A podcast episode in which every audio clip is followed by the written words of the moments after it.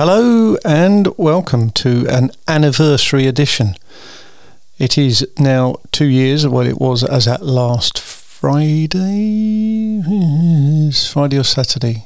Friday, 16, 17. Yes, uh, that was clever. Uh, Friday, uh, two years since I left my old job, my full time corporate salaried job, and set up on my late life career change. So, this is episode 88 anyway of the Late Life Career Change podcast with me, Phil Swallow.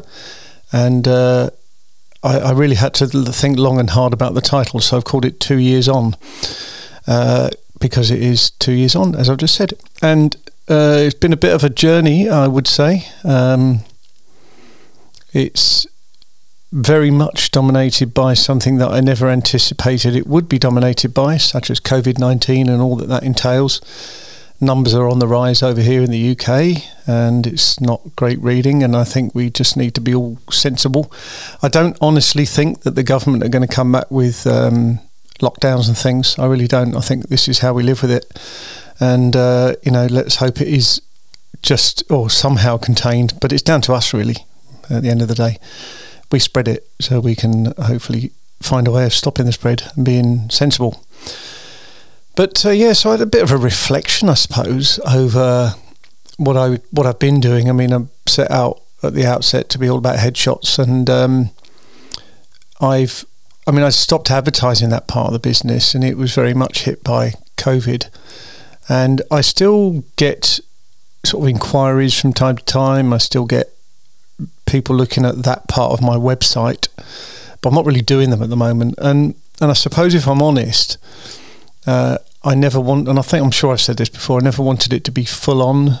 Um, you know, I'm, I, st- I don't even class myself as semi-retired, whatever that means.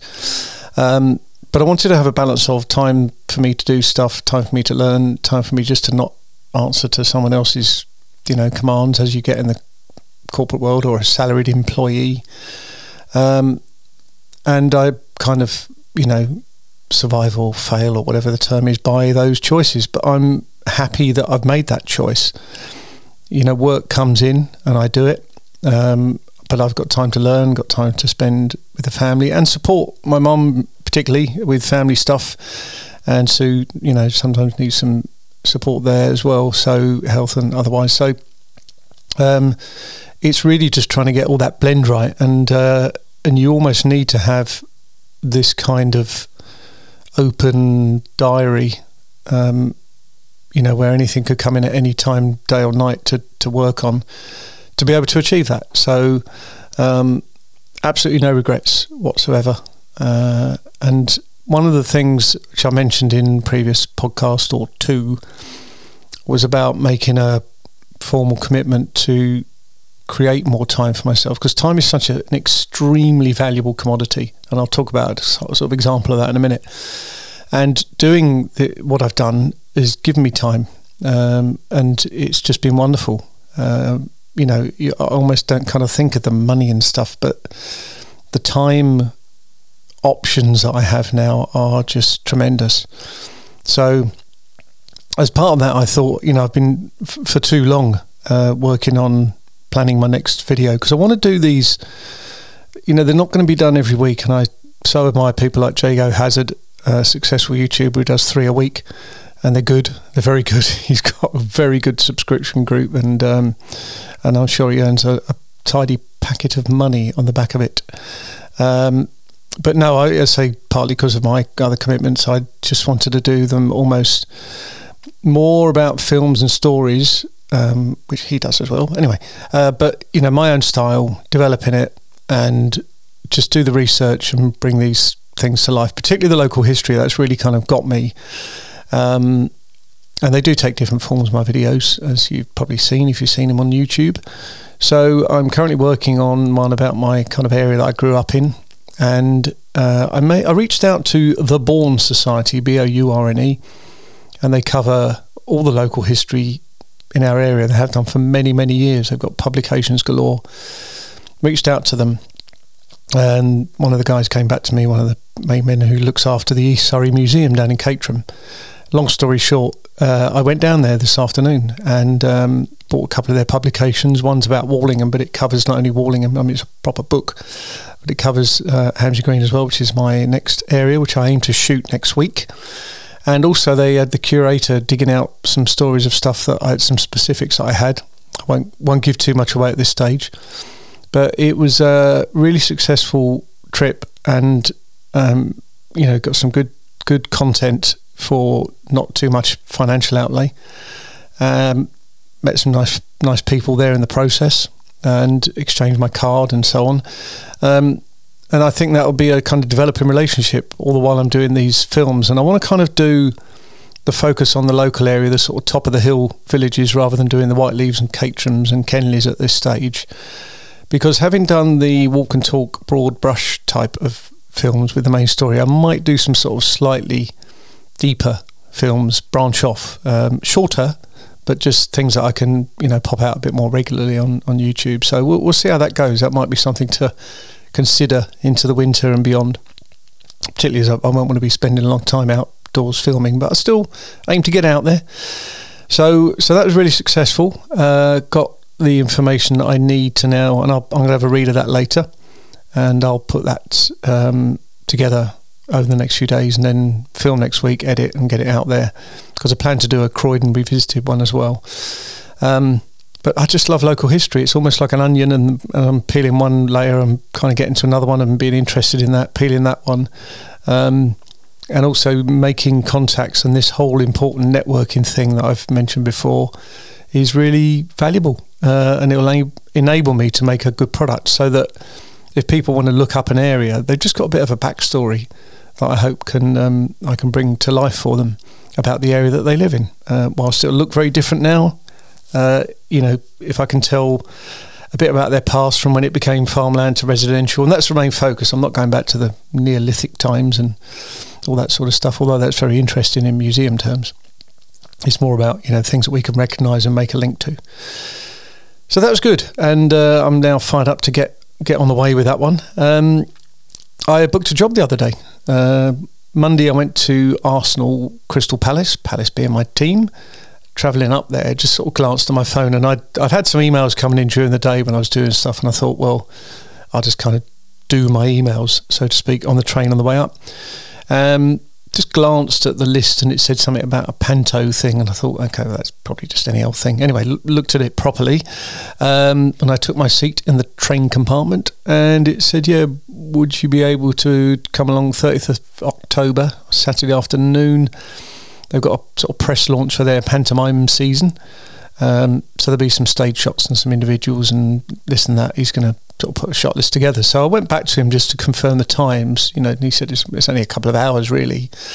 And I priced that accordingly and he was fine with that. So he's going to say, come back to me with the details. And I'm looking forward to that. And this is at the Bridge House Theatre where I filmed the video the other week or the, the kind of trailer, which I've talked about. And the nice thing was there that I kind of gave them something for free at the time. So I was booked to do the job for filming for Mohit and I just said I just took some random, uh, almost uh, shots of each performance, um, including the guys that host it, uh, Luke and Joe, and just sent it to, them afterwards. So look, here's some stuff, and they they put it up on social media and on all that good thing. Um, and obviously, the East. perhaps for whatever reason uh, they have got an associate photographer who's part of their company, um, and I don't know why. They'll know why, but they asked me if I could do it, and um, and it's all booked in, which is tremendous. So I'm really looking forward to that. So what was funny is that there was actually my, my final email when I talk about price and confirmation was actually in a gap in play. There was a so it was mid match, and there's a player getting some treatment on the pitch for an injury, and there's uh, me just doing a very quick and important business email. So that was cool.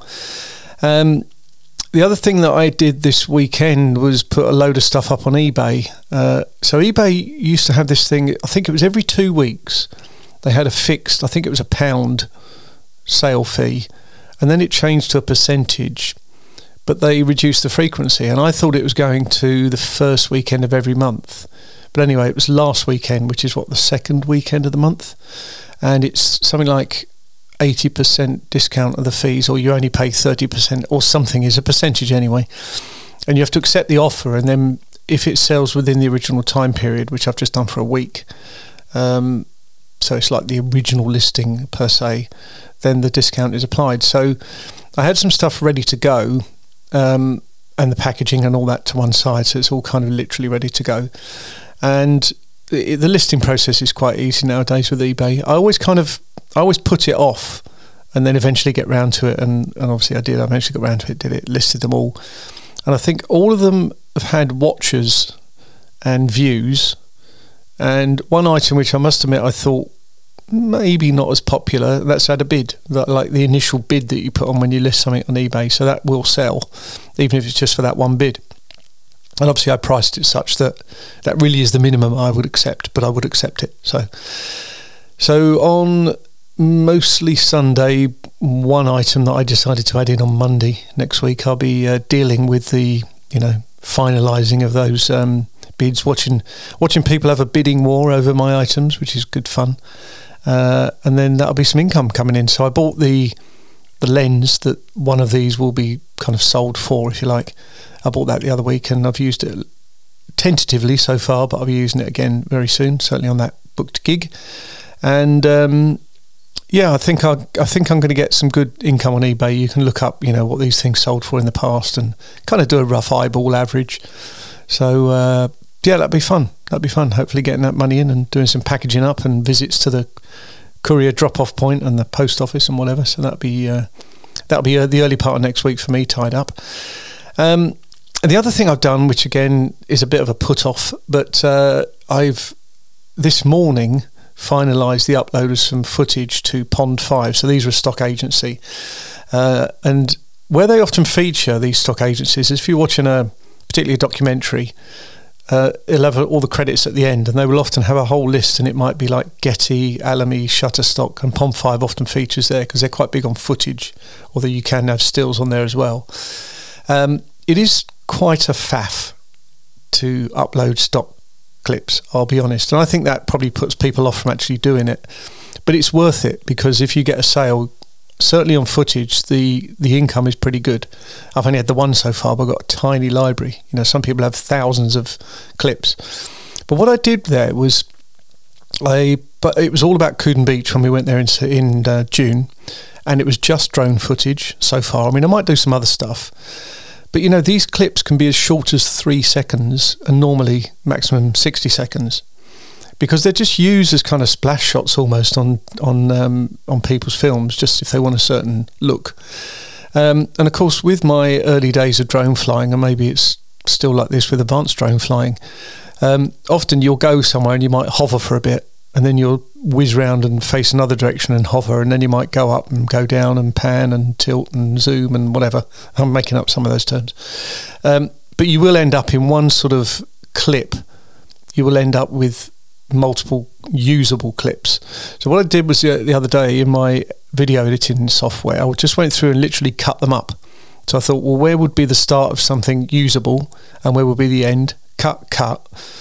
Made that a clip in its own right and those are then the images or the footage that I upload to Pond 5. So I think I've updated or uploaded 28 this morning.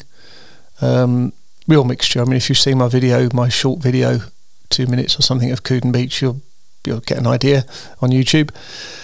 Uh, but it's down with them for their quality control reviews. I mean, they they do have some built in. They'll reject certain things. I think if if they don't meet the appropriate criteria. Um, but I, what I need to be doing now is disciplined, and I do find with these these darker win- winter mornings, and my body clock still gets me up early. Well, uh, as does a cat landing on me and wanting some food. So I tend to get up earlier than Sue normally, um, and that's a great time of the day to work out this footage, do the cutting and uploading and typing in of keywords and descriptions and things. And because with um, stock footage, you almost never use sound.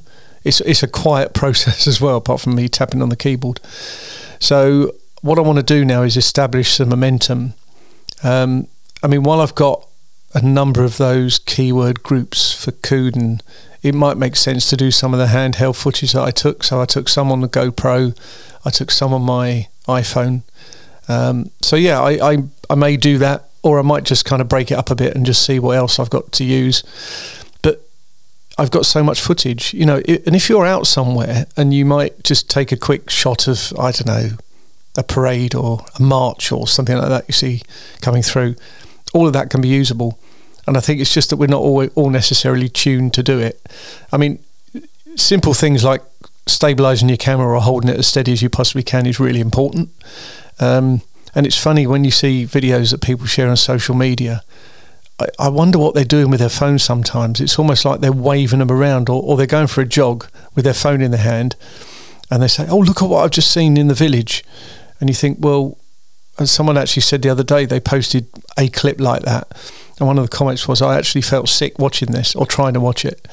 So next time you look at TV, you'll probably watch it for about a nanosecond to realise that generally the camera's still. There is a modern filmmaking technique and documentary technique to a degree where there is some handhelding take handhelding handheld camera work used but it's still designed to be generally stable. It might just be the odd little movement, and sometimes it's using like cookery programs. It might get an angle down on a something being chopped or flour being sieved onto something, um, and you know there might just be some because there's shoulder cameras and that kind of thing. There might just be some movement there to show that, but um, by and large, if it's watchable because it's still or generally stabilized and the content is worthy, um, then it's worth considering. Um, and say my example was that I, I, don't even think it was a 4K clip. I think it was a 1080. My, my one sale so far on Pond 5, which I think will grow as I put the effort in, put more in there, by the way. But one out of, um, I think I had 31 on there in total, and they're all sort of local lockdown stuff. And it was the Croydon one I did in November last year, and it was it was a pan of some shops in the um, the pedestrianised area in Croydon and uh, it wasn't great. It was in 1080 HD, uh, very standard. Because I'd not actually set out to do that that day, but someone bought it. Um, I can't remember what the price was. They might have paid twenty something dollars, and I'm going to get eleven dollars fifty seven. Uh, not a bad return, is it, for a few seconds of not even 4K quality video? So if you multiply that up, and you've got a big portfolio, and it's the sort of things that sell well and sell multiple times, you know, it's it's a nice passive income. It can either sit on your phone in your iCloud phone library, or sit on your computer on the hard drive, hopefully backed up, or it can sit in a stock agency, agency and they can buy it. So there you go. Um, anyway, so uh, yes, yeah, so my plans for the next few days are to just get into the momentum of stock. Uh, we're going to see the James Bond film tomorrow. Have a bit of food. Uh, going to meet up with my kind of new cousin. See earlier edition about what I found out about my family situation. Um, a bit of a restful weekend if possible. Oh, well, I'll go to the Palace game on Saturday against Newcastle. Um, and so it'll be the, the, sort of creativity that I've got, unless something comes in, uh, will be more about processing what I have than going out and shooting new. I mean, the weather's not been lending itself to drone footage and the like at all. Um, but yeah, that's how I'm planning to spend my time. So I'm now in year three of my late life career and I'm having a blast, an absolute blast, and I thoroughly recommend it. Um, particularly if you've had thoughts since COVID and a lot of working patterns have changed. You know, maybe this is the time if you can do it financially, maybe this is the time for you to just just take a leap, um, plan it as much as you can. Um, but you know, maybe maybe just think about that quality of life, quality of what goes on in your head, and getting some time back, maybe. Uh, so anyway, I am going to leave it there. Thank you very much for listening. Podcast numbers were nice and steady for the last week, which I truly appreciate. And uh, tune in again for next week's show.